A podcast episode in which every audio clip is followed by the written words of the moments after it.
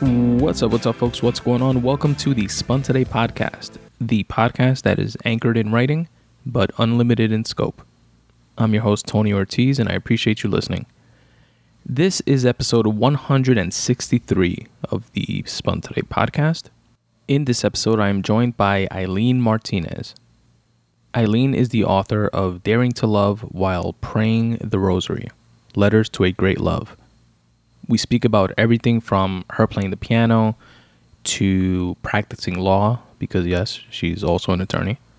The way that she keeps her abuela's legacy alive by embroidering the way that she taught her to. We delve into her writing process, of course, and much, much more. I really enjoyed speaking to Eileen and getting to know her. I'm sure the folks listening will learn and take a lot away from this conversation even if you're not a writer or a fellow creative, there are definitely general life lessons sprinkled throughout, which are kind of my favorite from a big picture perspective. So definitely stick around, folks. If you'd like to support Eileen, you can do so by checking out her book, Daring to Love While Praying the Rosary, is available through her website at Eileen Martinez. That's spelled E I L E E N M A R T I N E-Z.org, EileenMartinez.org. It's also available at barnesandnoble.com as well as amazon.com. Links of which to all three are in the episode notes, as always, of this episode. Or, as always, you can go to my website for those links and for additional notes on this specific episode by going to spuntoday.com forward slash podcast forward slash 163. Now, before we jump into this enlightening conversation, I want to tell you all a quick way that each and every one of you listening right now can help support this show absolutely for free. And on top of that, you get something in return.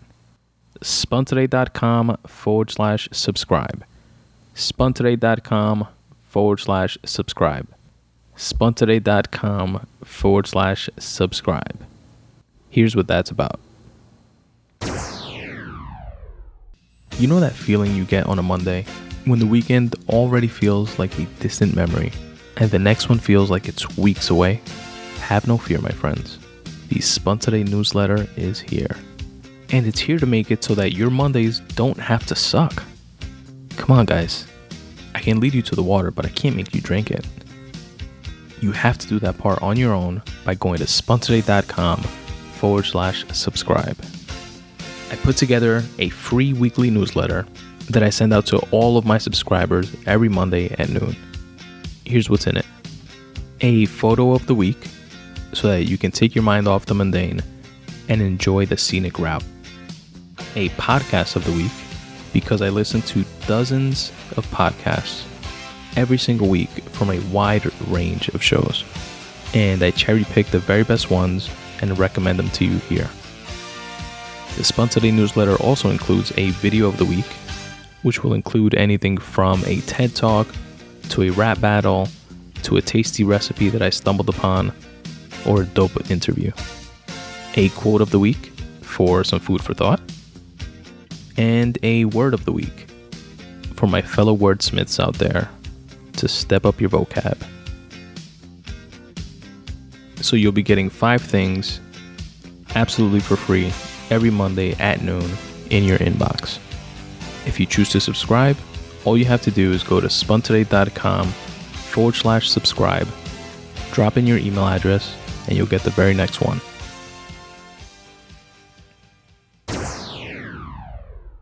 Alrighty, Spun Today listeners, we have a treat today on the podcast. We have Miss Eileen Martinez. Eileen is an attorney. She's a proud doggy mom. She plays the piano and embroiders, and she is also a writer. She is the author of Daring to Love While Praying the Rosary, which we're going to get all into a little bit later in the episode. But first uh, off, Eileen, I just wanted to thank you very much for taking the time and coming on the show. Thank you, Tony. Um, you're so gracious and so generous um, with your podcast and all your tips on writing. So so all the thanks um, coming um, from me to you. I really appreciate the opportunity to be on your show. Oh, that's awesome. And hopefully, you know, this is uh, the first time, but won't be the last. And since it is the first time, uh, I wanted to sort of start in the beginning.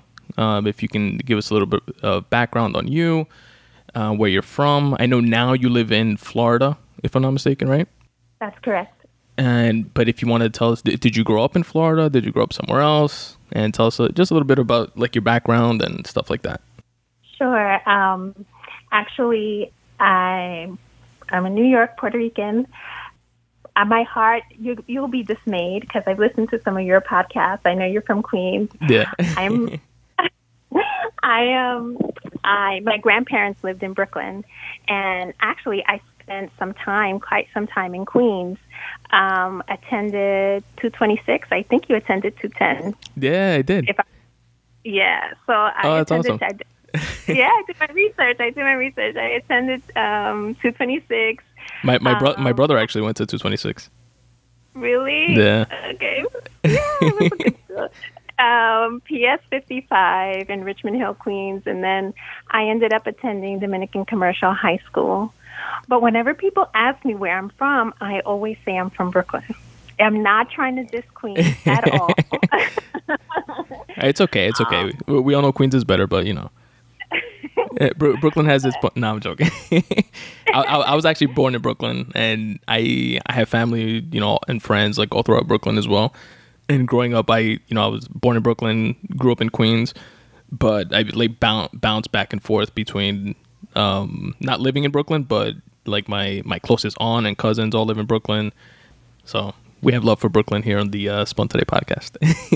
Yay! So And, where where uh, where's uh, sorry to cut you off. Where's um uh you said PS fifty five you went to? Mm-hmm. Where is that in Richmond Hill? wow, that's a good question.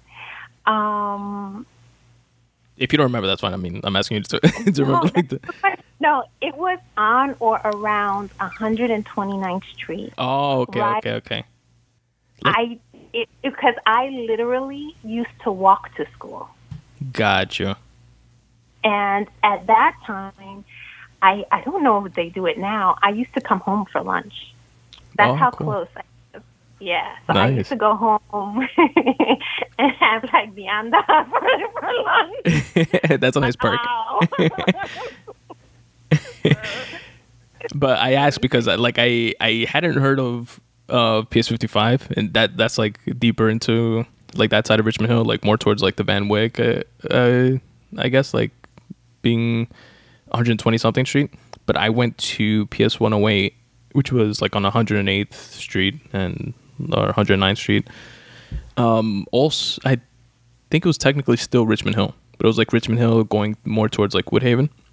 And I just hadn't heard of PS55 before. I've heard of like PS90, like in this area, PS108, obviously, and stuff like that. But that's pretty cool.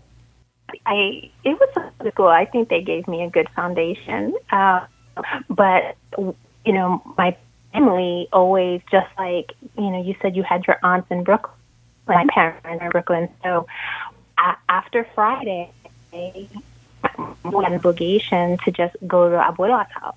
And so we would go there. And so I used to play with my cousins and all my fun times and all of that really were in Brooklyn. Nice. So, Okay. Yeah. But no, but I give I I give you know Queens a little bit of, sh- of a shout out, and yeah, and um, after that I attended Hofstra University in Long Island, and nice. yeah, and that was a great school. Just the professors were just so amazing and um, encouraging. And then after that, I attended the University of Pennsylvania for law school. That's awesome. So let's go back to your abuela because I, I know that ties into where uh, you picked up uh, embroidery, right? That's something that, that you're into? Yeah. So my abuela, she was um, an amazing woman. She was. I don't know anybody, Tony, who is as kind and loving as she was. And um, she would talk to me, and I loved talking to her because she would tell me all her stories, even all her. She would tell me about all her boyfriends Nice. um, before she met my grandfather. and but she also taught me how to embroider. She had this tradition. She told me that that was her job in Puerto Rico before they migrated to the United States. And if I was to show you her work, it's so amazing because anybody would think it anything she did was professionally done. Um, That's awesome. She was like a like a true like crafts. She had like that uh, craftsmanship. Absolutely, and I wish even now when I try to, you know, as I as I sew sometimes, and she used to teach me certain stitches and stuff. I, you know, it's a little goofy of me, but I'm like, she would teach me um, these really fancy stitches, and sometimes I even try to do them now. And when I can't, I kind of look up and say, "Abuela, please help me, help me out." and, and and it sounds silly, but I do do that. But she was really, really talented in her work. I mean, and it's almost as if you would go to a store now and buy an, you know, some type of embroidered quilt or something, and you would think that my grandmother's work was something done professionally. And That's she awesome. left that with me. Yeah. And what she used to do is um, she used to embroider and give them away to her neighbors, to my aunts and uncles, you know. That was her way of just doing something kind for either us and the family or even for, you know, close friends. Nice. And so I try to do that now, you know, because uh, she, I, you know, it was just such a special thing um, that I think she used to do, and I, I try to keep that legacy going um, in her honor. So that's awesome. So yeah, that's a really cool story. Yeah. And it, and it's Yeah. and what I like most from that is the hearing you describe it. It's like a like a reflection of her passion, like for that. And I'm sure that you, um, with your writing and and and even just like you said, your uh, not willingness, but your your like want to to keep that legacy going shows like your level of like kindness and like caring in a way you know what i mean so it, it, it it's gonna be interesting to see how like how that how you translate that into like your own work and i'm sure it's something that you carry with you in that way Thank you, thank you for saying that. And uh, yeah, it's it's just my way of uh, keeping her close to me, you know.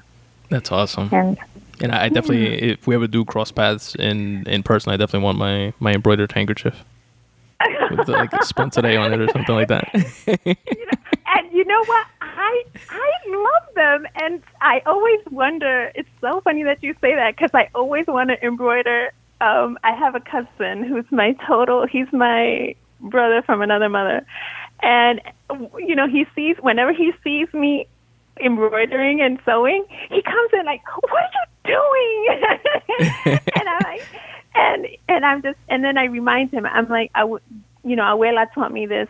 And he says, "Okay, it's okay because he always he's a partier, so he always wants me to be partying or something." Oh, yeah. so, uh, so he's like, "What are you doing?" But I always threaten him of getting him an embroidered handkerchief, and he, he he's he's always says, "You can give it to me, but I'm not wearing it." Yeah. and just, yeah, but he's he. It's okay. I can take it, but but. Yeah, that's the beauty of of the family. And just so that you know, my grandmother had um, 17 children, so that gives you an idea. Wow. Yeah, of That's how big we are. My my grandmother on my mom's side actually had 16 children, and I thought that was like the most I ever heard. and then on my dad's side, my my grandparents had uh, nine children, so not as much, but is that that uh you know old school. You know, no, no, no TVs, no internet back back in the day in the campos and in DR or Puerto Rico. But I mean, did you have fun?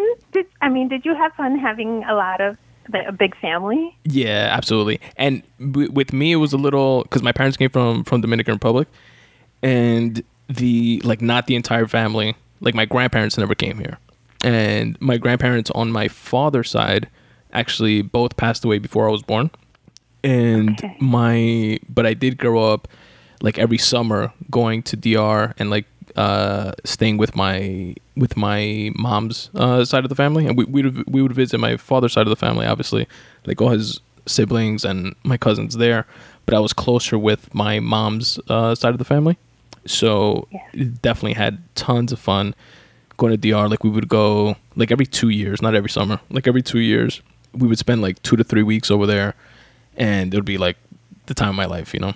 And over here uh, in New York, uh, like I said, my my closest like cousins and and a couple of aunts and uncles that did come from DR. Like I grew up with here between like uh, Brooklyn and Queens, but it, it wasn't like as much. It wasn't like all seventeen came, you know, or all sixteen rather.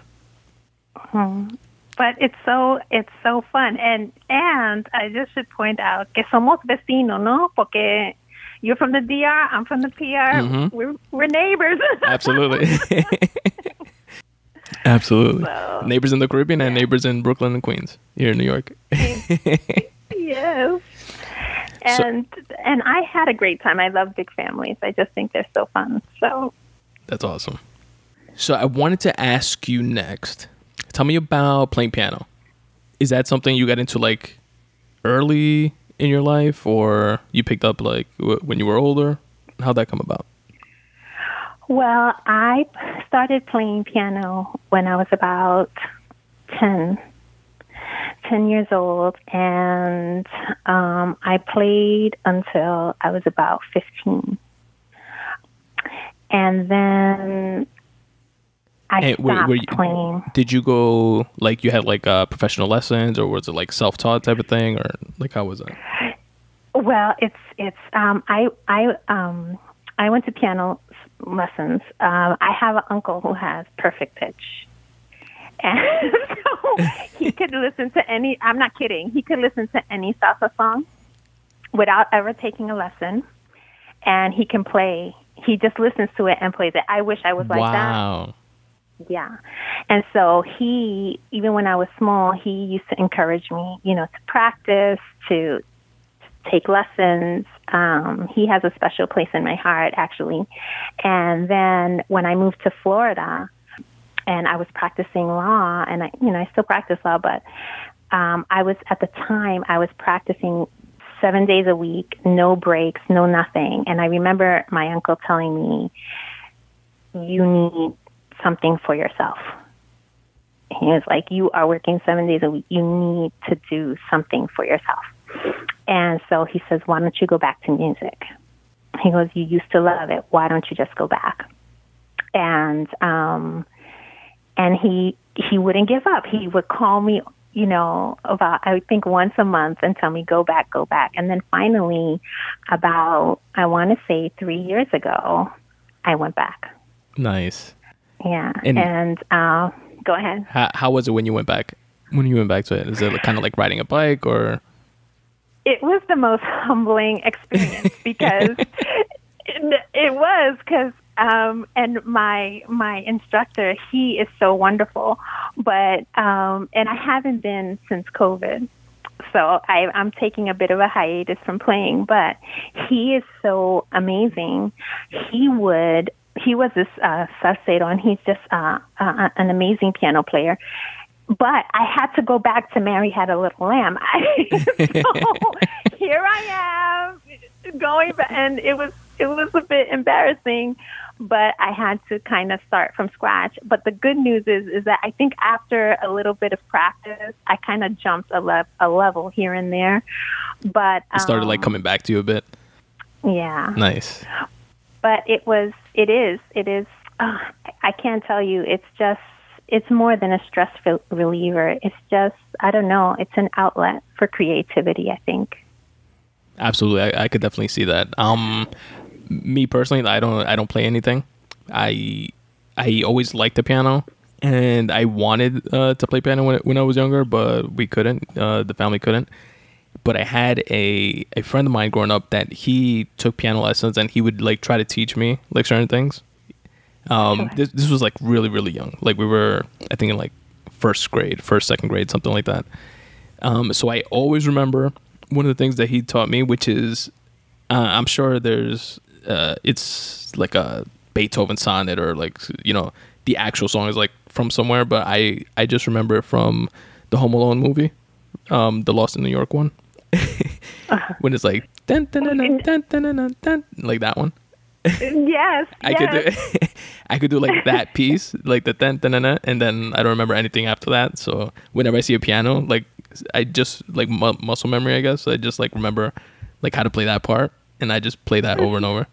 and then, but um, but I definitely, you know, obviously, you know, it's an art, you know, just like writing, just like uh, any other like form of artistic expression. So I, I agree with your uncle on that. Like you, you know, just you know, working yourself seven days a week is obviously not healthy.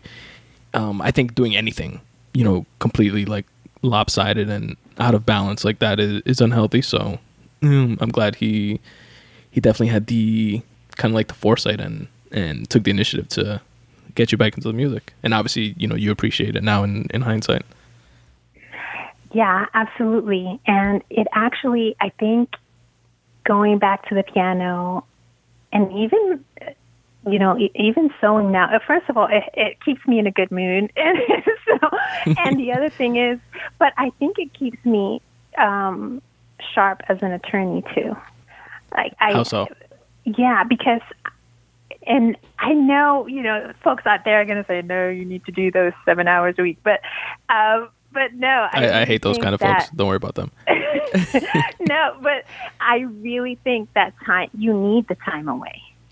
I think you need the time away. And sometimes it, maybe even almost like with writing, you know, when you, you, you're into it and you're writing something so much and you're in it so much that sometimes you just need to set it aside and not look at it for a day. I don't know if you've ever absolutely. experienced that. Absolutely, and e- even more than a day. Like sometimes you like literally need to just get away from something, even if like you go to like write something else.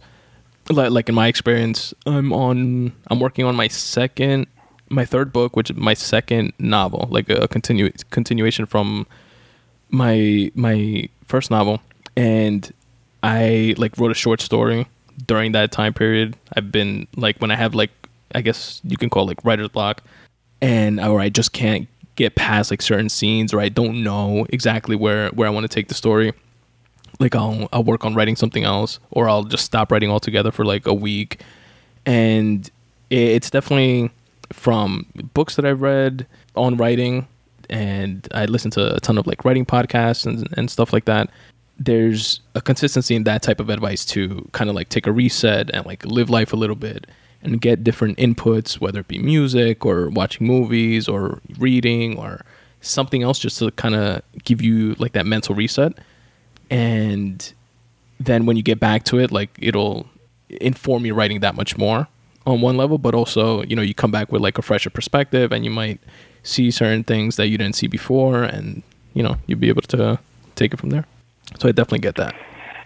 No, and and you're so right because it and it also hap- it it also works in terms of work, in terms of legal work, and so going back to piano helped me realize, yes, I then I was excited more to go back to you know to go back on Monday because I was okay. I took a day, I took an afternoon, and so um, my playing piano um, I would take lessons every Saturday. And before every Saturday, I would go into work and I stopped that and I said, you know what? Every Saturday, unless it was an emergency or something, every Saturday morning and afternoon was piano. Nice. And I, I set out that time. Then when I when I went to work, I was like, okay, you know. You're like refreshed. So exactly. So it helped. It actually helped quite a bit. And what what type of law do you practice, if you don't mind me asking? That's a good question. Well, when I was practicing in New York, I was a considered a general commercial litigator. And then when I moved to Florida, I started practicing consumer finance. Interesting. Um, yes, and each experience taught me something. For example, um, in New York, I think that my firm gave me such an incredible foundation, not only in the law, but also in terms of kind of, I want to say, the social dynamic in the firm. And what I mean by that is they taught me, okay, my work, I think they taught me how to be a good team player. Um, I was going to say something long winded, but I think that captures it. And they did a, such a fantastic job because I was there right after law school, and that was kind of my first gig. and they helped me um, with that. And they also trained me very well on how to develop business. So, in that respect, you know, I they were awesome. And also in terms of just basic legal writing. What I didn't have in New York, because everything was on the papers, and what I mean by that is I really didn't have to go to court for anything. Okay. you know, if I had an issue, I would submit a brief, and there you go. Um, when I got to Florida, it was the craziest thing because I remember um, I had to file a motion for an extension of time, let's say, to file something. Mm-hmm. And they tell me, you know, okay, well, when do you want the hearing? I'm like, a hearing? I'm going to go inside a courtroom? what do you mean, a hearing? It, that seems absurd to me. Um, why on earth would I appear before a judge for a hearing for, on a motion for an extension of time? All he has to do is say granted and give me 30 more days. Yeah. You know? uh, That's such like a stark were, difference, right? Yeah, and they were like, "No, you gotta for every uh, there's almost no motion that you file that's on the paper." And so, what Florida taught me was how to really be a litigator in the courtroom. Gotcha. So it, it was much more like, uh, I guess, like hands-on, like practical experience in Florida, where as in New York, it was more on paper, like you said, and which probably served as like an easier transition from college, which is uh, I would imagine like mainly like theory and obviously you know paperwork and stuff like that. Then going to New York, that's it's like more of that, but like real world version of that. And then transitioning to Florida, where again you were forced to go to the to the actual courtrooms and get the like practical experience. Yes. Nice. So that's pretty cool. Yeah, yeah. So I was shaking in my boots. I every time I appear in a courtroom, I was I, I get nervous, but um, but then at the end, you, you, know, you feel good. At least I do, anyway, when it's over. and in the courtroom, is it because eh, I'm not familiar with that with probably like most types of law, but like what type of is it like? Is there like a jury? Is it just you and and the judge? Are you like there on behalf of like a company or? So yes, so um, I um, primarily represent banks um, Is it like in like class no, action lawsuits and like stuff like that? Like the bank gets sued, you represent them, or something correct. like that. Okay. If yeah, and and banks sometimes do things they're not supposed to do. Um, yeah, and, definitely. And I'm I'm in the finance world, so uh, I'm definitely with you on that. yeah, so sometimes they do things they're not supposed to do, and um, and then I would go and and represent them. Now, most of the time, um, most of the time, um, there was not a jury involved, just because if you're dealing, let's say, for example, with a mor- mortgage and a note, there are provisions in there that you know you waive a jury trial. So, um, so for most for most court appearances, I did not have to deal with a jury. Most, not all, and so so yeah. So most of the time and it's funny because most people say because for the you know I giggle a lot but for the most part people say to me I can't believe you're a lawyer. And you're so shy and uh, and you're so soft spoken and how how how does that work for you um, and I got a very good lesson before I worked for the firm in New York. I clerked for a judge for a year. I was very lucky to clerk for him. Um, he, my first, I think, week there, he had me observe all his trials. And I never forget what he told me. He says, You're going to have to pick a style. And then he told me, um, You know, you're not a bulldog and if you're going to appear before a judge and try to be a bulldog, that's not your personality. And you're not going to be effective. Interesting. Okay. Yeah. He says. Um, so, like, play your strengths, goes, kind of. Th- that's right. And that's that's the first time that. And he told me what you need to do is you need to totally be yourself in the courtroom, and that's how you be effective. He says no matter what, always try to be effective. And he also taught me something that I carry with me all the time. And he says, judges don't know everything. Most of the time, your job is to teach. Wow. You have to be a teacher. Yeah. I he can see goes, how, we're how that comes in handy. That type Yeah, of uh, he- mentality there. Sorry. No, you're fine. And um, he and he and you know he was just like he taught me that. You know, um, they don't know everything. That's why they read the documents. True. Some, yeah, and the thing is, is that they're there and they know the law because you're telling it to them and you're explaining it to them, and they're hoping that you're being and you have an ethical obligation to be honest when you're explaining the law. And so that I always carried with me. That's awesome. And I, so I've, I've it- never never considered in in that like that type of dynamic, like in a in a courtroom or like in the legal sphere uh, in general. But it ma- it makes total sense because like judges, just like any any other profession, are like that's a job. You know, at at the core, you know, people are people are people. And I'm sure there are some judges that are more knowledgeable than others, and you know, there's a, a spectrum like within uh, similar to like any other field. So it definitely make makes sense to approach it that way from your standpoint as a lawyer. You know, go in with that mentality that all right, I got to teach them that this is like this because of X, Y, and Z, and not just rely, you know, not just rely on, I guess, giving like a general overview and assume that he knows everything that he's supposed to know, and because then that could like impact me and my client, etc. So I, I see how that was like awesome advice. Yeah, and and the thing is, is that um, I'm trying to let's see what is uh, yeah, and so you can start out giving them a high level view. you know, and you just give it the, you know, so it's a high level, and then if if you need to get into, you know, the weeds a little bit or into, then you do that. But but that that really helped me, and um, I again I I clerked in early on, and I didn't start actually litigating until I want to say nearly 12 years after that experience. But I never forgot the things that he taught me. That's awesome. And who better to be to take that like teacher approach than someone who's one into writing and two spent 12 years on the quote unquote paper side of the law, you know? So like it makes sense. Mm-hmm. came full circle. Mm-hmm. Let, let me ask you a question is, regarding uh-huh. tying in like uh, the legal work with with writing. Because I, I took a you know are you familiar with those like uh, master classes?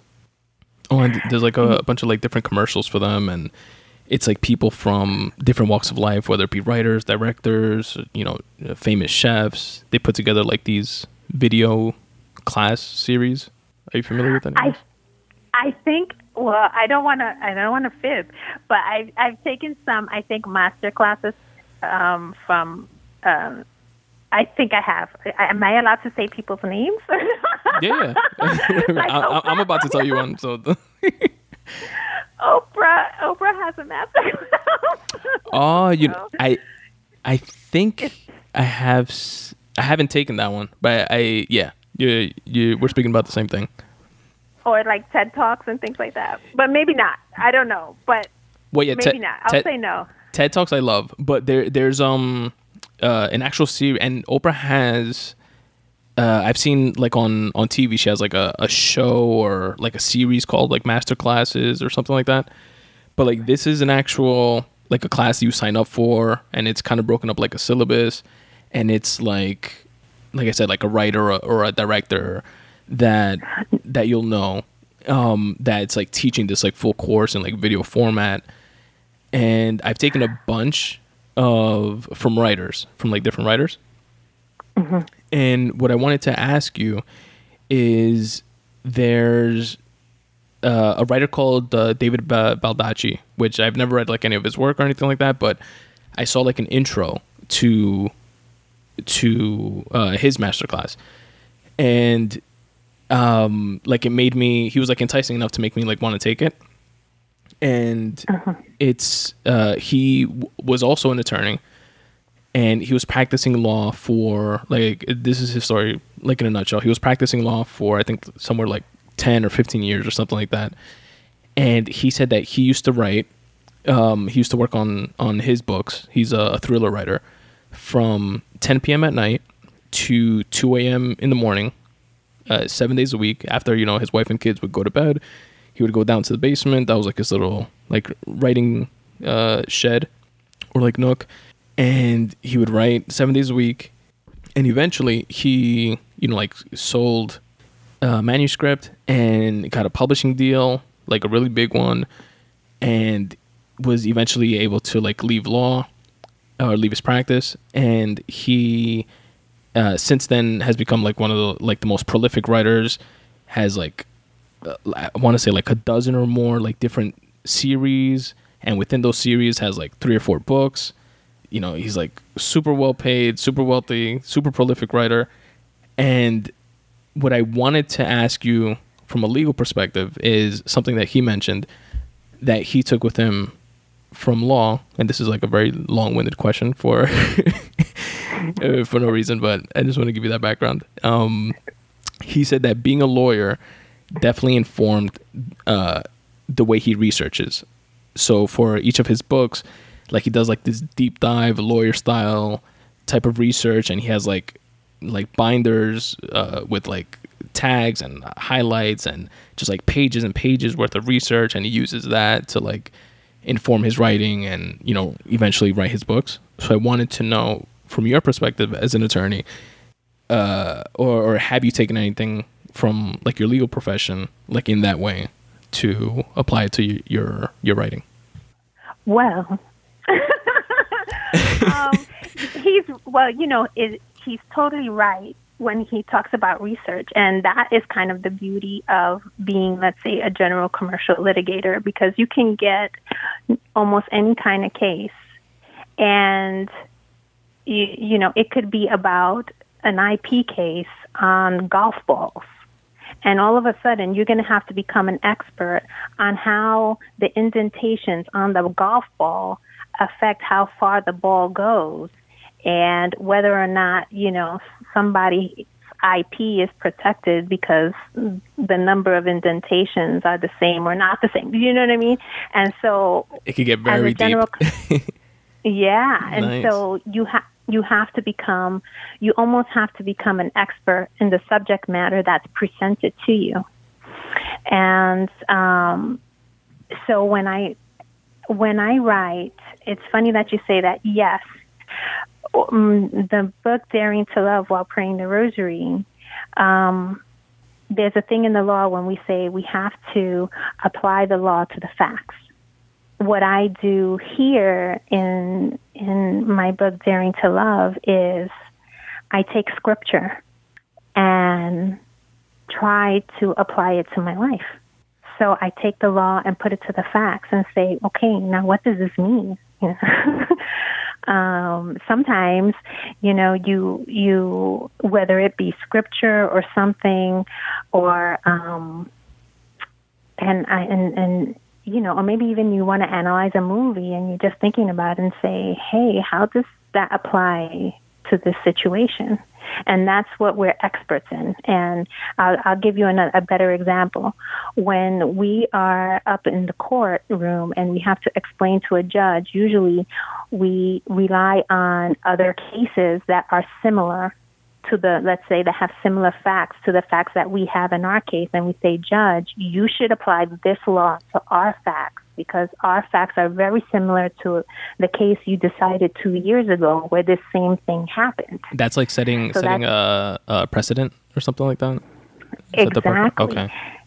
Mm-hmm. So we're applying the law to the facts. We're saying, look, this law says this, and these are the facts here. It applies here, and this is the result that you're going to get. And it's something about law school, I think, that changes the way you think. I don't know if it's good or bad because, um, you know, it, it's kind of weird because after law school, you know, you can visit somewhere and you see, uh, you know, water on the ground. You're like, oh my gosh, this is a slip and fall waiting to happen. you, you start seeing the, the world through that lens of, through that legal no, lens. Yeah, so it's very true. So, and I think that's how I wrote Daring to Love.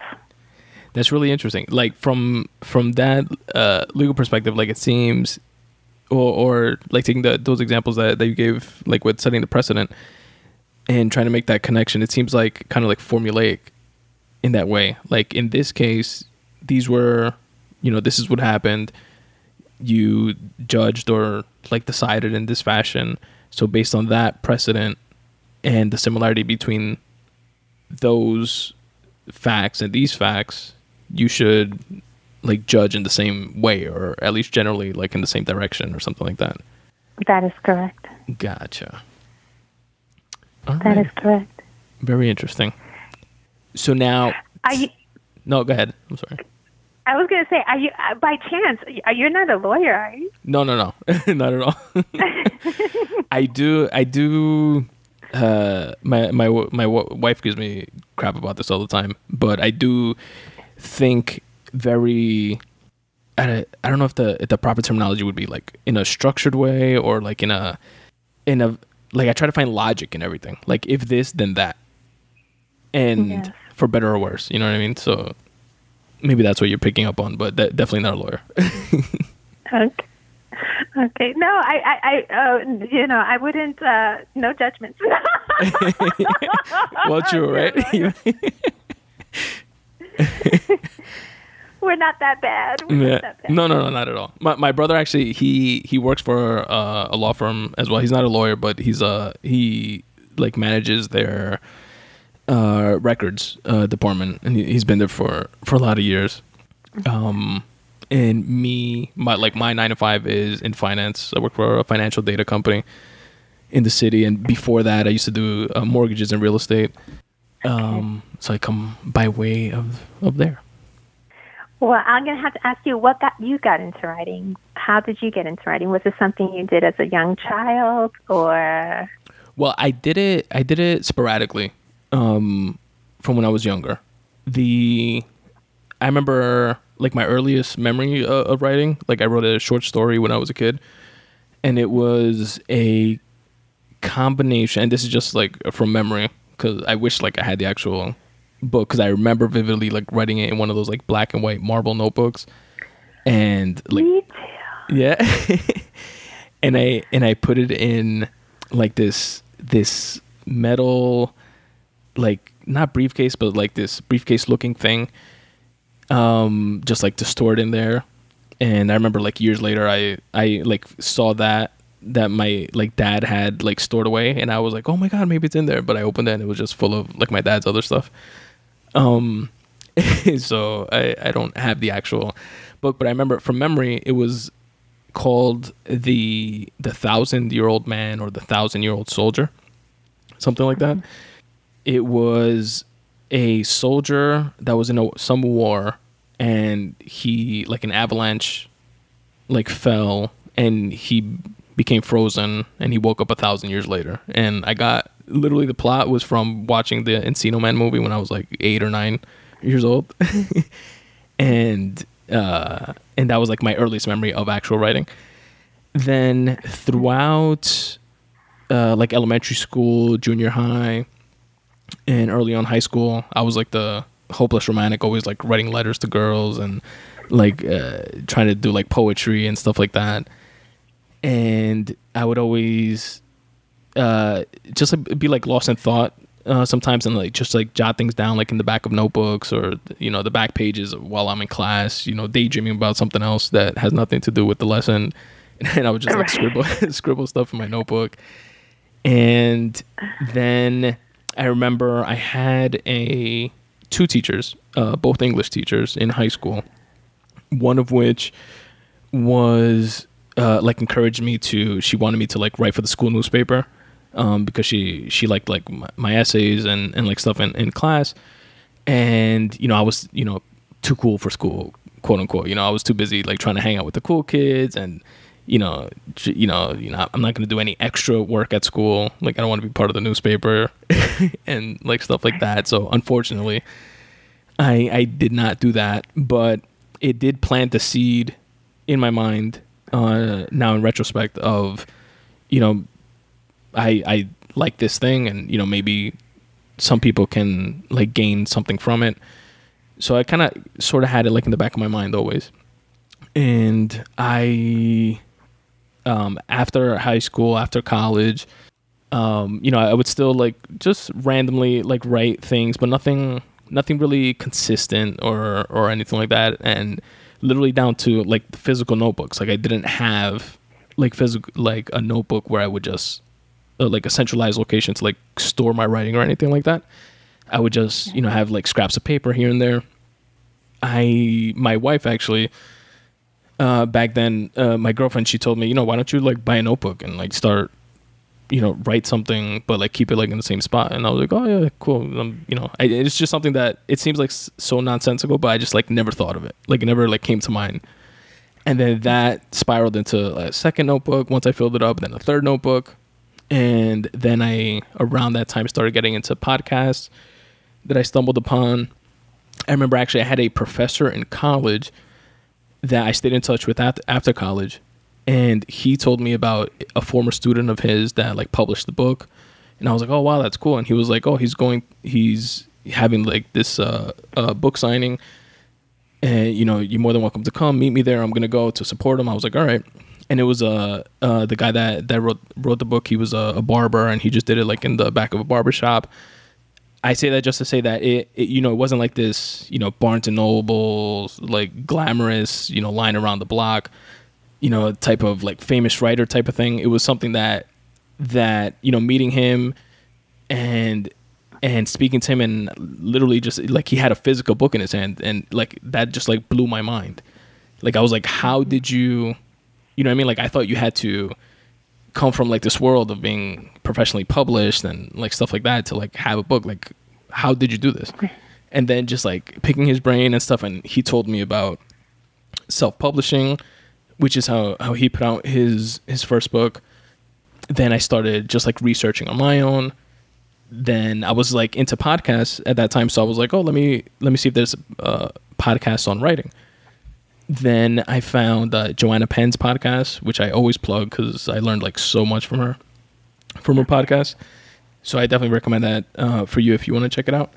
And she's like, she she was in I forgot what her nine to five was. Like she she was like in some corporate gig, uh, doing like copy editing or or IT or like something like that. But she was like in the corporate world, and she pretty much wrote for like on the side like uh, uh, David Baldacci uh, that I mentioned before did, and okay. she did that like simultaneously. And then after like ten years or so of doing that, she was able to leave her job, her nine to five, and just start writing full time and then that steamrolled and she kept putting out books and her podcast and then her husband was able to leave his job and he helps her like run run that business and she has like a multi six figure business just from writing and podcasting and and she's like really generous with like a lot of information and interviewing different writers and stuff like that so i learned a lot from her and learned about more about like self-publishing and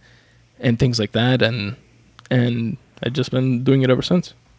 Um, that's just um, that, that's just awesome, and you're so uh, you're so blessed to have a woman by your side who encourages you. Absolutely. Yes, sure. you know, and so that I love to hear that because um, that's important. You know, and I also think it's very courageous um, it's uh, very courageous, and and and the only reason why I say that is because I don't know why I'm always afraid. Right? I don't know. I'm always afraid, even um, even with daring to love. You know, I'm afraid. I don't know. I'm afraid of so many things. I think I think we um, all are. Um, really? Yeah, I don't think you're uh, unique in that sense because I'm oh, like afraid all the time as well. So I definitely feel you with that. And um, you know, uh, my mom is my one of my very best friends, and um, she um, read one of the letters, and she says, "Well, I think you should publish this." And the only reason why I I proceeded with the process, I'm going to be honest, um, is just I have a niece and nephews. You know, I am their titi and but they're in they're now in their 20s and you know they think i'm lame. You know, as most kids know. think of uh, anyone you know? over 25 you know? You know? And but and but i wanted them to have something that because i want them to be the best they can be. I want them to tap into those talents that they have and use them and share them. And so I the book for me was a way for me to kind of walk the walk, you know? Exactly. Like, okay, you know, because I have to see set that example. And then but I also what's in it substantively, I want them to be these mighty men and women um, of God, you know, of goodness and all that is good and pure and lovely in the world. And I want that for them. And I said to myself, you know what? I'm going to have to be courageous. Even if people don't like it, don't agree with it, don't, but I do it for them. That's I awesome. Do it for them. That's awesome. Yeah. And, and that that's like all, all the motivation you need with something like that. And it's like out of uh, th- there's a saying I don't know exactly how it goes, but it's pretty much out of ten people, three are gonna hate whatever you do, three are gonna love whatever you do, and then the majority of the people are gonna be in between.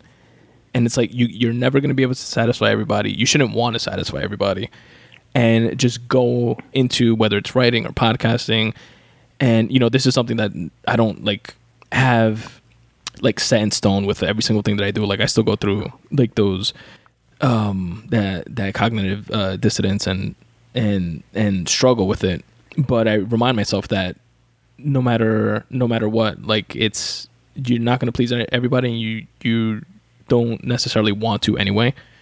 And just go into it for like those pure good reasons, like like whatever they are, like you just said in your example, to set that example for your nieces and nephews and other people in, in general, right? That that are gonna like read and, and pick up your book and, and read it. You know, and you know, and thank you for your example because it it shows me also the spirit of excellence that you have because you are researching and you are learning and you are making the time and you have a family and you have a full time job and you're doing it. And so you deserve kudos too. So, oh, thank you. I, think I, what I appreciate you're doing, that. Yeah, yeah, absolutely. I think it's important. Like I, I, I always say that, uh, like, or I feel that none of us have everything figured out. Um, some people play it off like they do. Some people just flat out say that they don't and you know others or like i would put myself in this category. I don't know. I don't have everything figured out but i would i'm passionate about and what i'm going for like i'm like putting it out there. Because at the very least one i would maybe i will figure it out. Who knows? And and maybe that's just like in like a north star type of goal and it's like an unattainable goal that you just strive for and never actually achieve which i'm fine with but uh, as a as a not a not not necessarily a secondary thing, but as another benefit to just pursuing whether it's podcasting or writing or whatever it is that anybody is passionate about, you are in pers- in in that pursuit and in that chase. I feel that you are setting an example and letting somebody else know that might come across you, if, you know, by listening to the podcast or reading your book or or what have you that it's okay for them to pursue whatever it is that they're into. And like that's yeah. like the main thing for me. I agree. I agree. And there's joy in that. Absolutely. There's joy in that. Um, I, I, there's joy in um, sharing, and um, you know, I call it social love. oh, that's cool.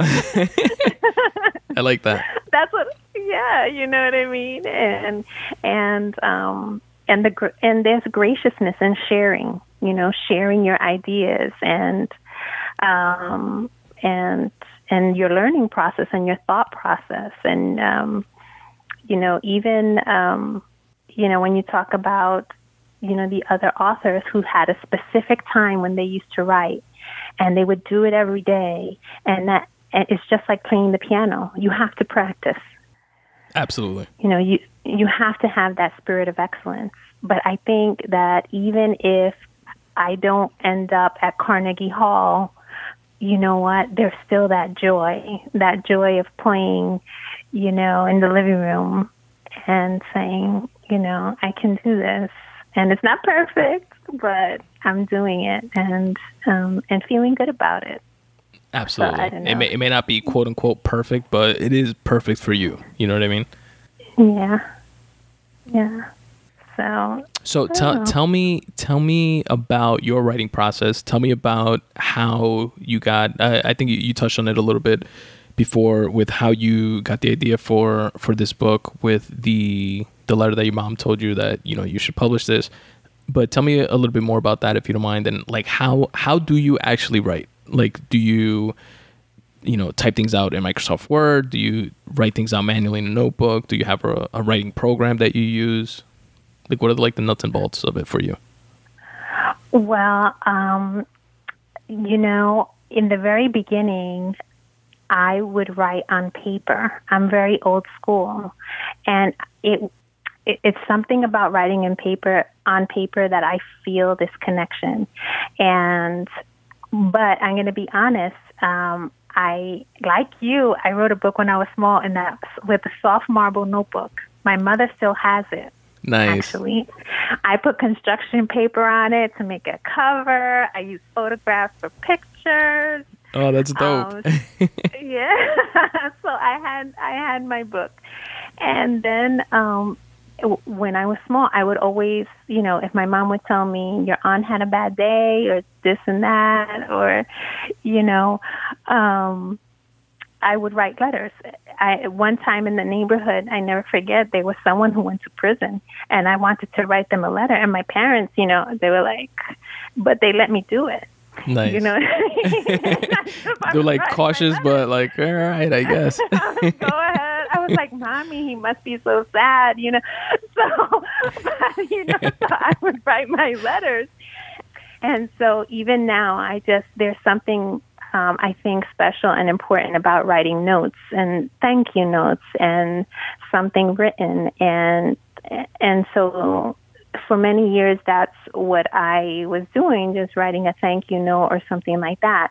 And then when, um, and before that, when I was in college, I thought of started of writing a novel, and I did. I did about a first chapter, and then I was, I don't know. I think I got embarrassed about it, and then I, I kind of put it to the side. And then, um, and then similar to piano, um, I just there was so much going on at the time, work wise, personal, and um, I started keeping a journal, but it was a prayer journal. And I, and you know, the just to you know explain that the rosary is um, for me it was something not only you know spiritual but it was something very cultural. When i was small my family we would pray the rosary together. We would play bingo together but we would pray the rosary together nice. you know? Yeah.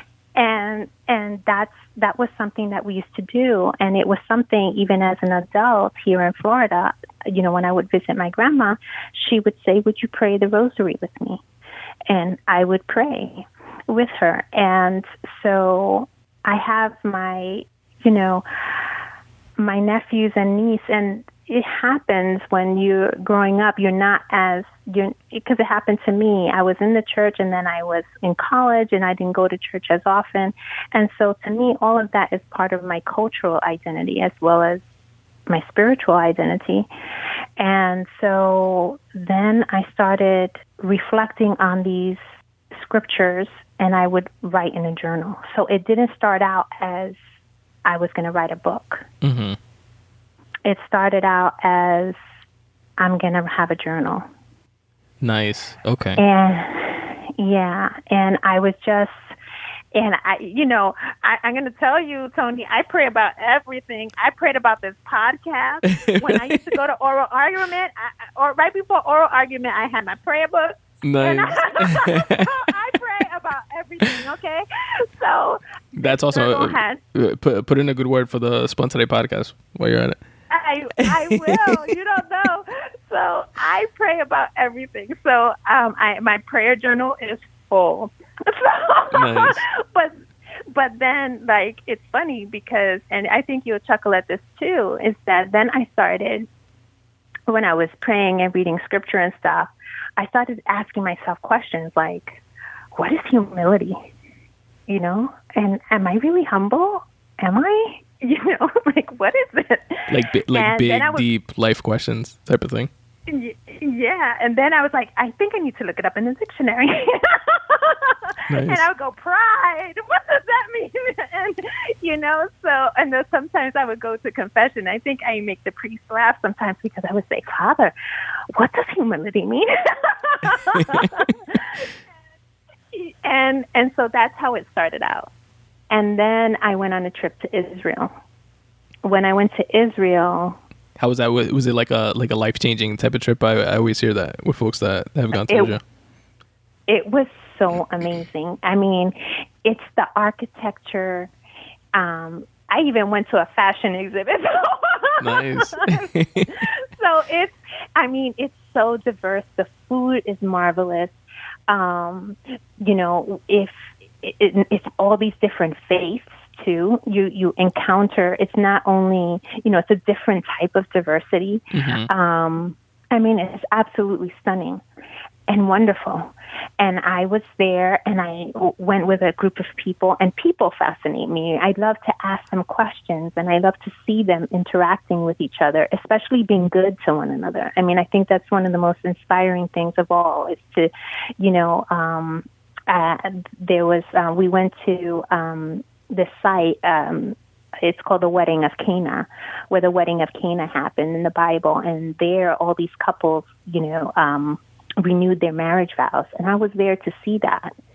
And it was so beautiful. It was so beautiful to see their love for each other and just to experience that and see it there where this miracle happened and they were there to to kind of I don't know, declare their love for each other, and it was so great. That's and, awesome. That sounds like um, a like a um, precious moment, like in in like their lives, and just like being able to like experience experience something like that. Every everybody did together. Yeah, and there's one there. There's one other moment that um, I I love children, and um, we went to the River Jordan, and for some reason it was packed, and there was an African festival and it was unexpected. It, it, we were stunned, and we didn't really know what to do. and um, but we ended up getting off the bus anyway, and because um, that was our day for the Jordan River. And there was music, Tony, and I was ready. I was like, "Woo!" Nice. you know, like, and um, and as I was walking, and they had I don't know what was going on. They had a white with blue white and blue, you know.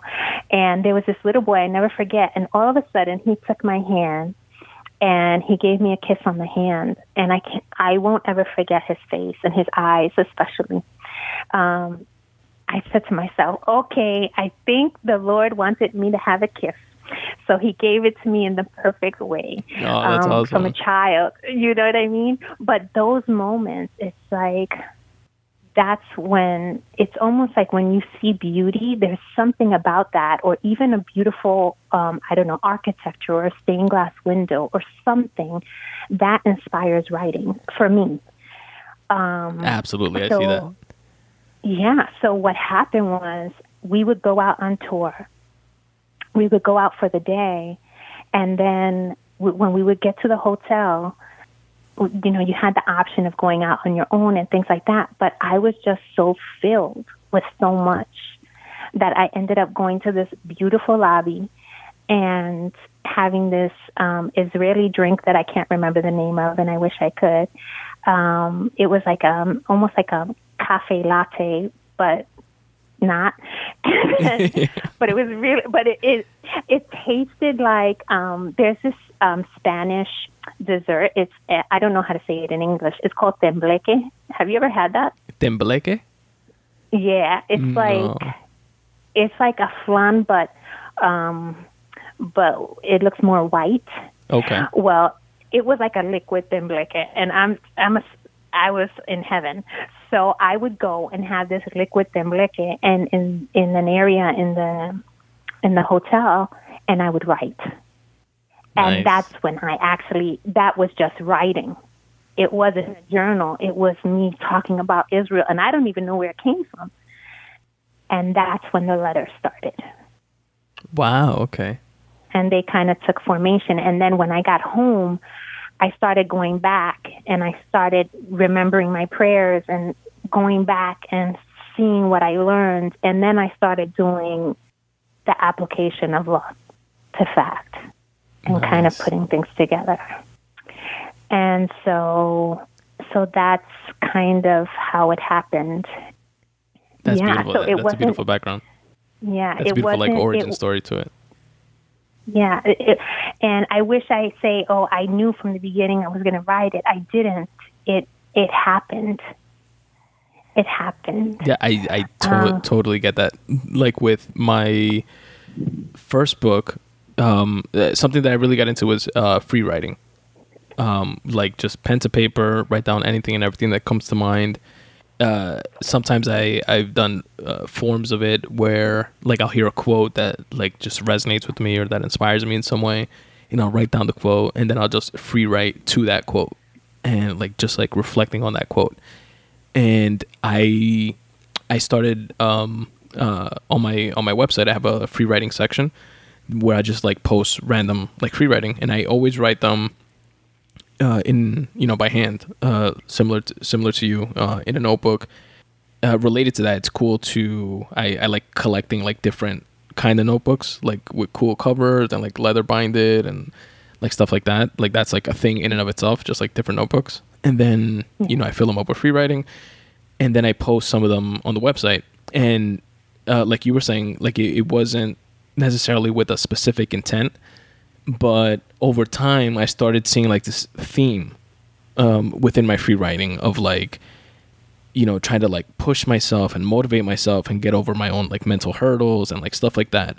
And i saw this through line with not every single free writing piece but a lot of them.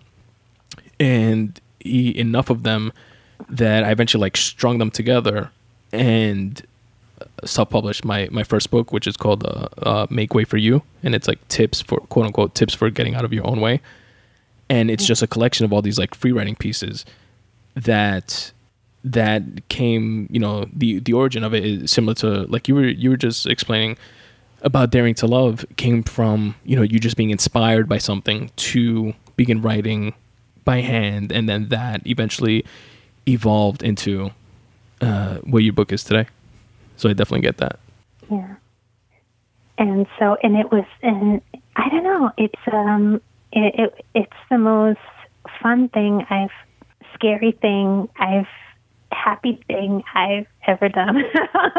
nice you know, and um, and and yeah, and and and going to Israel, I think I think there's something about either going to a museum or going to someplace new or meeting different people or even hearing about other people's experiences that lights a fire um, on the inside. And um, and just makes it it just made me want to just express myself. Um, and I did it and I was happy. I remember being in that lobby and feeling so happy um, and filled with joy. that's amazing that's the most Writing a- important part Yeah. And so that's why I think um, when you talk about what you've done and, and what you're doing, I think it's it's so awesome because because it's your passion. I know that there's joy in your heart, and I, I think I think that when there's joy in the heart, we can express social love. nice very well said yes. And if most folks listening would apply that in their lives, I'm sure like the world in and of itself would be a better place. You know what I mean? So it's such like a universal concept that should be grasped all around. I agree. I agree. And, you know, it's, you, you know, we, we live in a very interesting time. And I think that if we can, um, how do I say it? Because we're not always going to agree. True. And we're not always going to see eye to eye. But if we can respect that and honor that and find commonalities and treat each other in a, in a, with a degree of reverence and awe and I dare say love, I think we could we would treat each other so much better. Absolutely. Absolutely. I, I couldn't agree more. Yeah. And um and that's part of my that is part of the goal of daring to love. You know, I think it's just it's not, and it didn't start out that way. It started out it started out um, with it being a desire to sh- kind of um, talk about how individuals should treat each other in relationships. But then, um, after the book was written, all these COVID happened and so many other things socially happened. And it just seemed to me, as I reflected on things, I said, you know what? we should be treating everybody this way. Um, mm-hmm. You know, with social love. you know, um, yes, of course, uh, we. You know, there's something more in a in a love relationship, of course, but with that level of um, honor and respect and value, um, I think we should have with all people, and um, you know, treat each other in a spirit of truth and kindness. And it sounds, uh, look, my, I tell this to my nephews and my niece, and they look at me and I say, one day you're going to understand what I'm saying. But I really believe that in my heart to be true. So that's part of what Daring to Love is all about, also. And you can read it in one read and read it quickly. But I think that, you know, it's it's for all people, but I would even tell, like I, my sister is get, you know, is, is engaged, and I tell her, read the letters to your fiance. Read them to each other and read them slowly. And like really um, like internalize them, right? Exactly. And how, how many how um, many letters are there within the book? Well, what I did was so every um, it's actually if um, for those who pray the rosary, there is um, there are what they call five decades in the rosary. So each set of letters represent a decade in the rosary. And the rosary actually is, a lot of people don't really know that it's not, they just think it's repeating prayers, but it's, it's really more than that. Um, it's, it's a meditation. Interesting. And it is. It's a meditation. So, it when for each decade, um, it's an event in the Bible, and you're supposed to meditate upon that event and that scripture, and how you apply it to your life.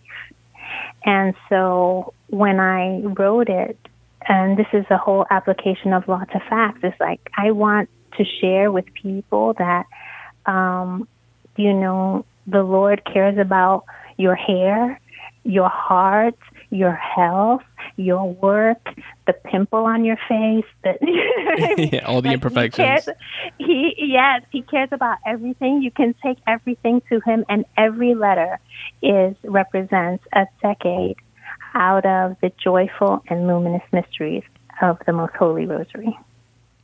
So you can actually read the letters. There's something called um, adoration um, so some um, Catholics practice adoration, and it's a nice book to read while you're practicing that.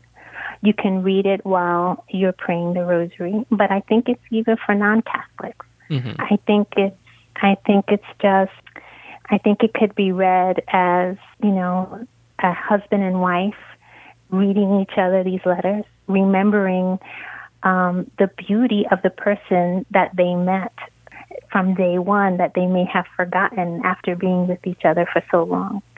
You know, um, and it could be for the single person, man or woman, right? Um, because it shows that you got to keep hope alive. True. you know what I mean? And and it's okay to be in that. It's okay to be single. Like it's okay.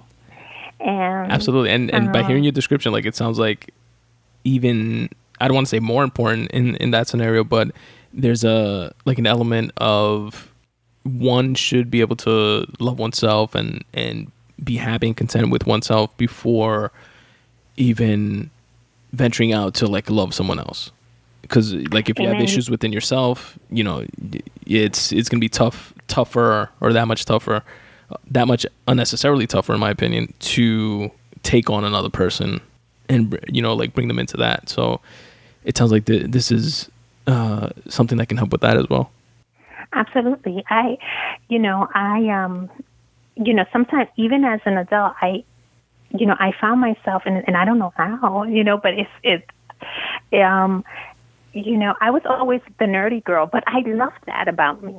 I love that. I was never fancy, you know, or anything like that. And I love the fact that I am a nerdy girl. Um, and then um, one day, as an adult, like I felt a sense of insecurity. I said, "Whoa, where does that come from?" Like, oh my gosh, you know, I had to do some self-reflection and like, oh my gosh, that's not right. That's not right. And um, you know, and because I pray about everything, I prayed about it. I said, oh my gosh, no. You know, if I'm going to be with someone, I have to be confident. I have to be confident in the woman that I am very and I have to trust. You know, I have to, I have to, I have to trust, and not only that, but be a woman who um, could be trusted. You know what I'm saying? Like, uh, you know, what's good for the goose is good for the gander. And so I said, oh my gosh, you know, but that really frightened me. Like I said, where did that come from? Where did that feeling come from?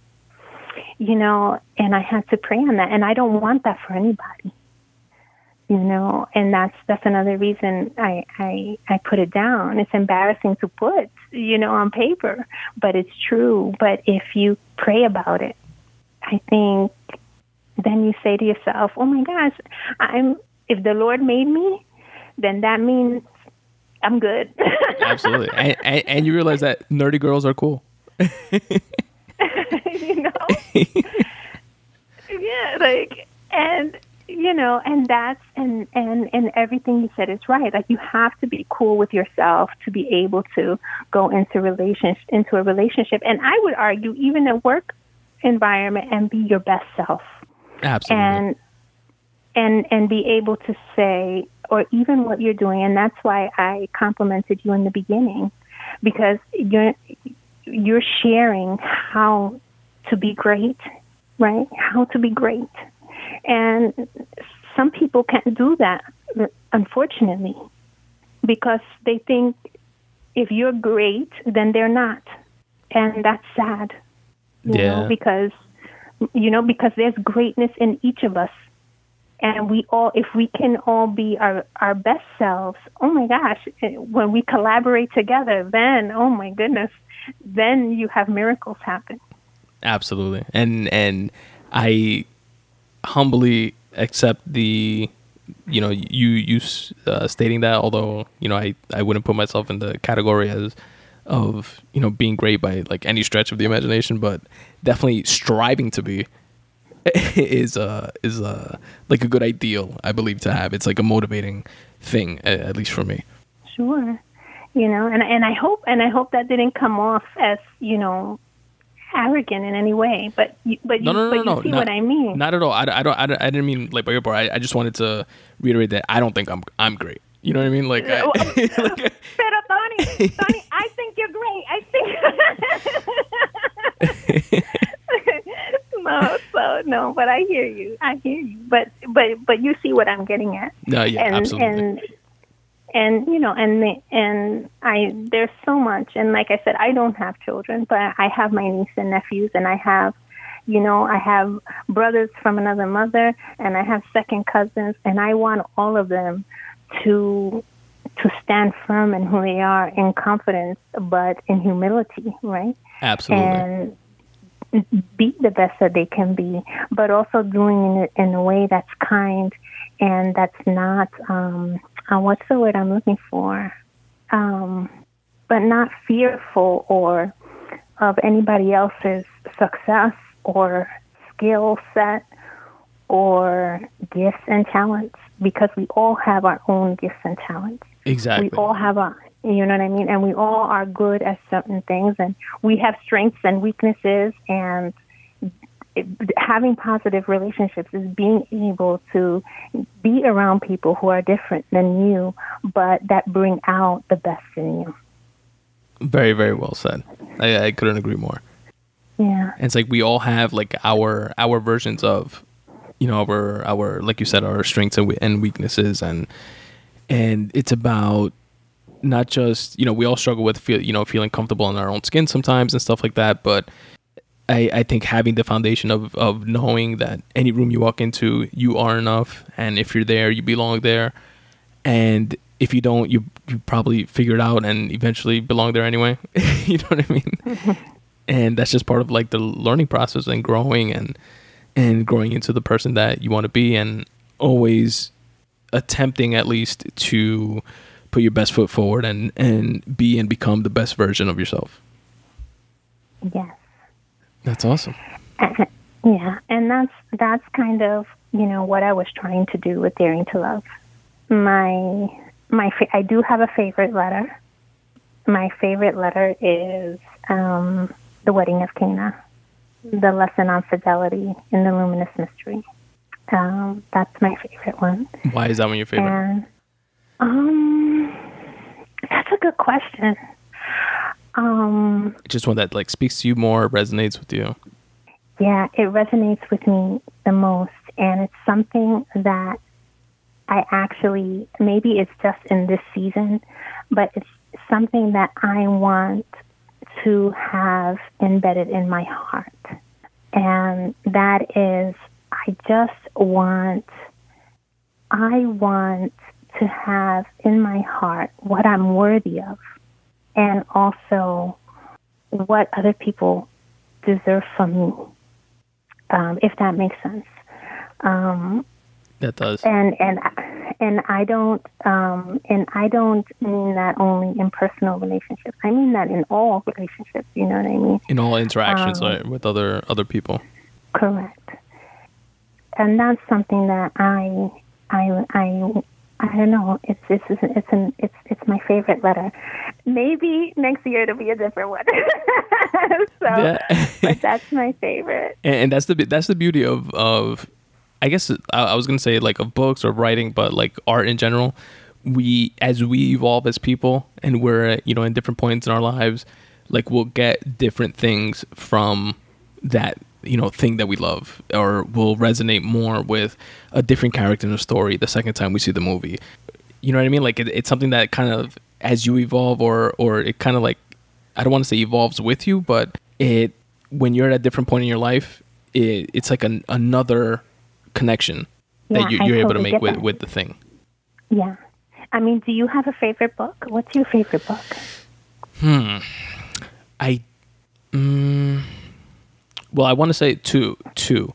One, which is the one I was thinking of while I was just like saying uh, that little rant that I went on there, which is uh, now I'm blanking on the name, of course. Um, Paulo Coelho's Alchemy. Alchemist, The Alchemist. Yes, thank you. Yeah. the I I've read that I want to say like five times, and each time I get like something else from it. So that's what I was like just thinking about when I was referencing that. But the other book that I would say, which was definitely instrumental for me in in terms of uh, getting me to to believe that I can be a writer, and that uh, you know this is something that I can do or at least attempt to do, is uh, Steven Pressfield's uh, "The War of Art."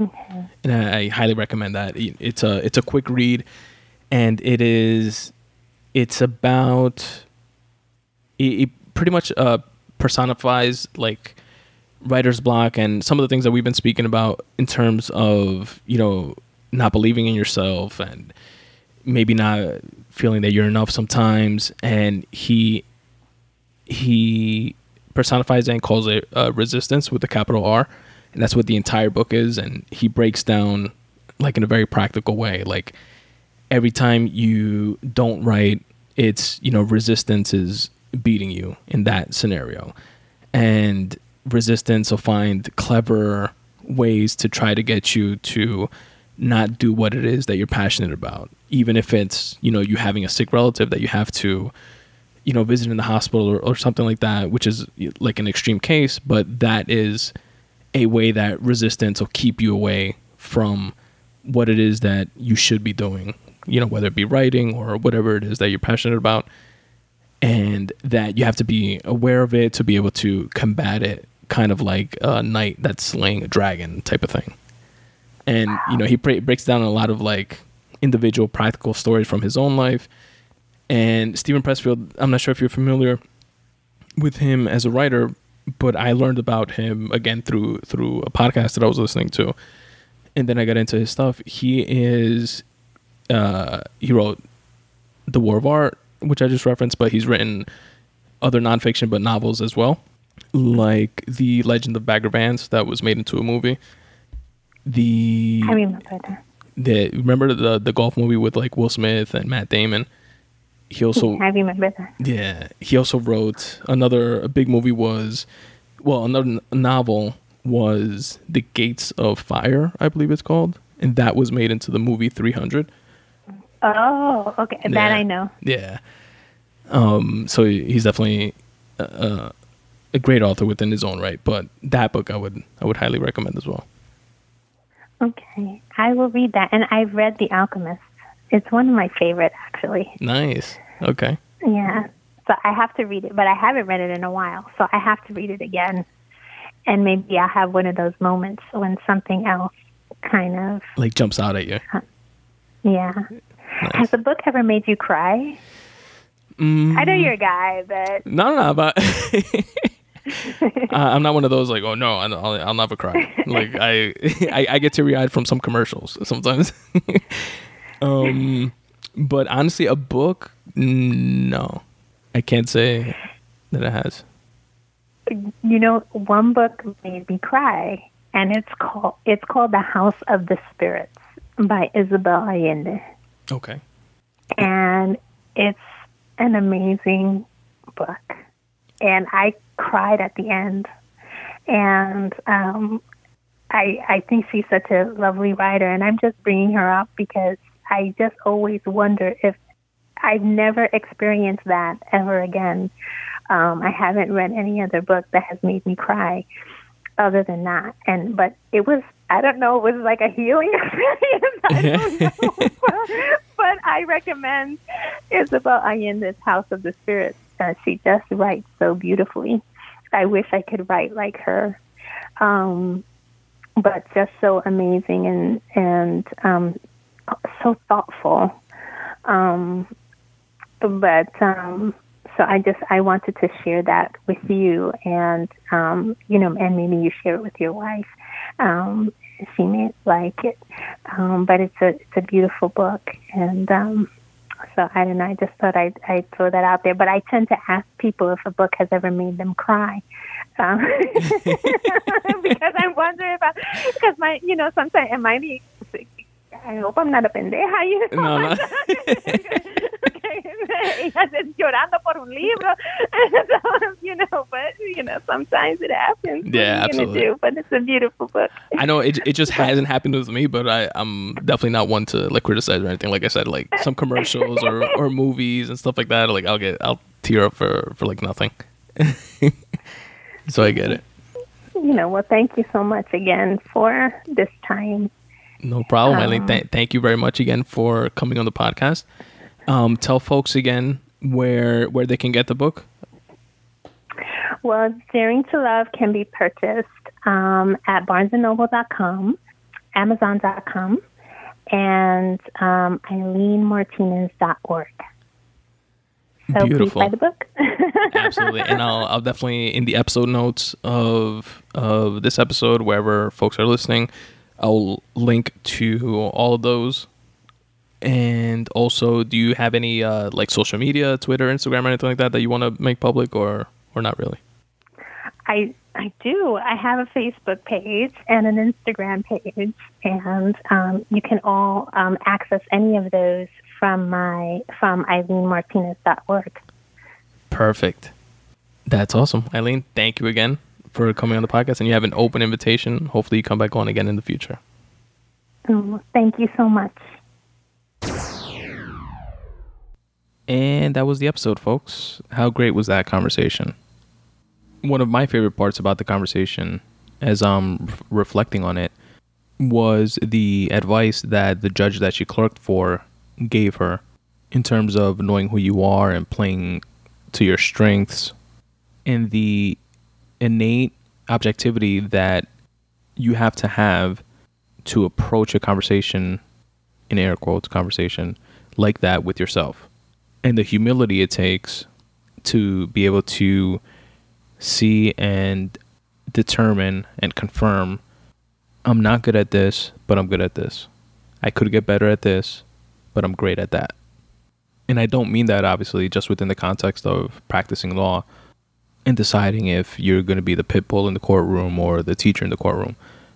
But I mean as an application to life or an application to in relation to business dealings or entrepreneurship or work relationships.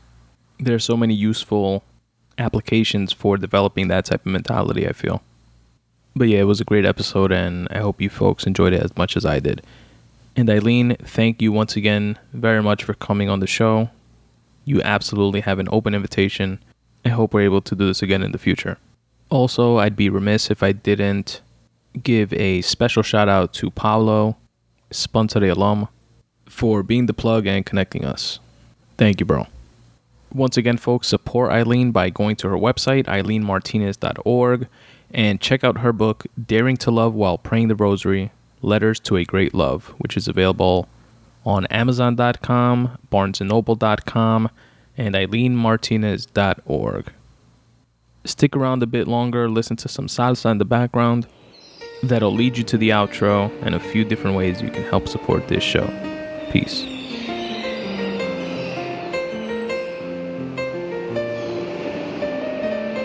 Muchas gracias corazón por lo que fuiste una vez,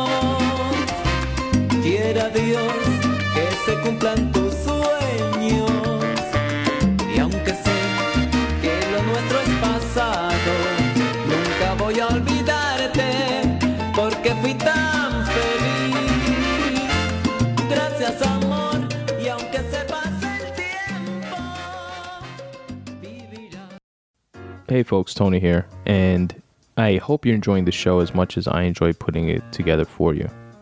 If you'd like to support, I'd really appreciate it, and we'll give you a one stop shop of sorts on how to do so. If you can make your way over to spuntoday.com forward slash support, you'll find a bunch of different ways where you can do just that. There, you'll find an Amazon banner similar to the other banners found throughout my website that you can click on and will take you to Amazon where you can do your shopping like you normally do. This will not cost you anything extra, and Amazon will pay me a percentage just for driving traffic to their website. It's a great way to help support the show financially without actually having to come out of pocket. At spuntoday.com forward slash support, you'll also find links to my Patreon and Ko-fi pages. Patreon and Ko-fi are two similar websites where you can set up reoccurring donations for the show. If you want to donate a dollar per month, a dollar per episode, a hundred dollars per episode, whatever you like, you can check out either one of those two services there. There's actually also a Patreon video that's kind of like a little tutorial explanation video of how Patreon actually works. Also at spuntoday.com forward slash support, you'll find a direct donation button where you, you can donate by way of PayPal. You'll find a link to Apple Music, which works similar to the Amazon banner. You can click on it, it'll take you to Apple's website where you can do your purchasing like you normally do. And again, it does not cost you anything extra, but I will get paid a percentage just for driving traffic to their website. And you'll also find links to the Spun Today viral style store. This is where you can get Spun Today related merch. And you'll find things like these cool premium t shirts that have uh, writing related sayings on them that I put together myself. I'm definitely not a clothing designer by any stretch of the imagination, but I put together things that I wanted to see and and uh, wear myself. A couple of my favorites are the one that says "Writing is life," and another one that says "Write need every day," and it has like a puff of smoke looking design right behind uh, those words. You'll also find a Spun Today coffee mug and a really cool color changing mug that's related to my debut novel, Fractal. It's completely black, and when it gets hot, when you put it in coffee or tea, it starts changing to white and it also exposes the cover art for my novel Fractal. It's pretty dope. So definitely check all that stuff out, which again you can find by going to spuntoday.com forward slash support. And of course, do not forget to follow me on all of your social media at Spuntoday on Twitter, at Spuntoday on Instagram. Subscribe to the Spuntoday YouTube channel, where you can find clips and excerpts from the podcast, along with other cool content. Like the Facebook page at facebook.com forward slash spuntoday. Also, don't forget to check out all the free shit that I have on my website as well go to spuntoday.com forward slash free writing. And there you're going to find dozens and dozens and dozens of free writing pieces that you can check out for motivation and inspiration and just some general food for thought. You can check out some of my photography at spuntoday.com forward slash photography. Feel free to take any of those pictures and use them as you wish. I set it up so that you can like copy and download the photos. And my short stories are available at spuntoday.com forward slash short stories. And last but certainly not least, my Pride and Joy Corner, spuntoday.com forward slash books. Here you will find my published books, which you find folks can find links to purchase them on Amazon, whether you want hard copies or digital uh, Kindle copies. That's the spot for you. Thank you very much for being a Spun Today listener. And as always, substitute the mysticism with hard work and start taking steps in the general direction of your dreams. Thanks for listening.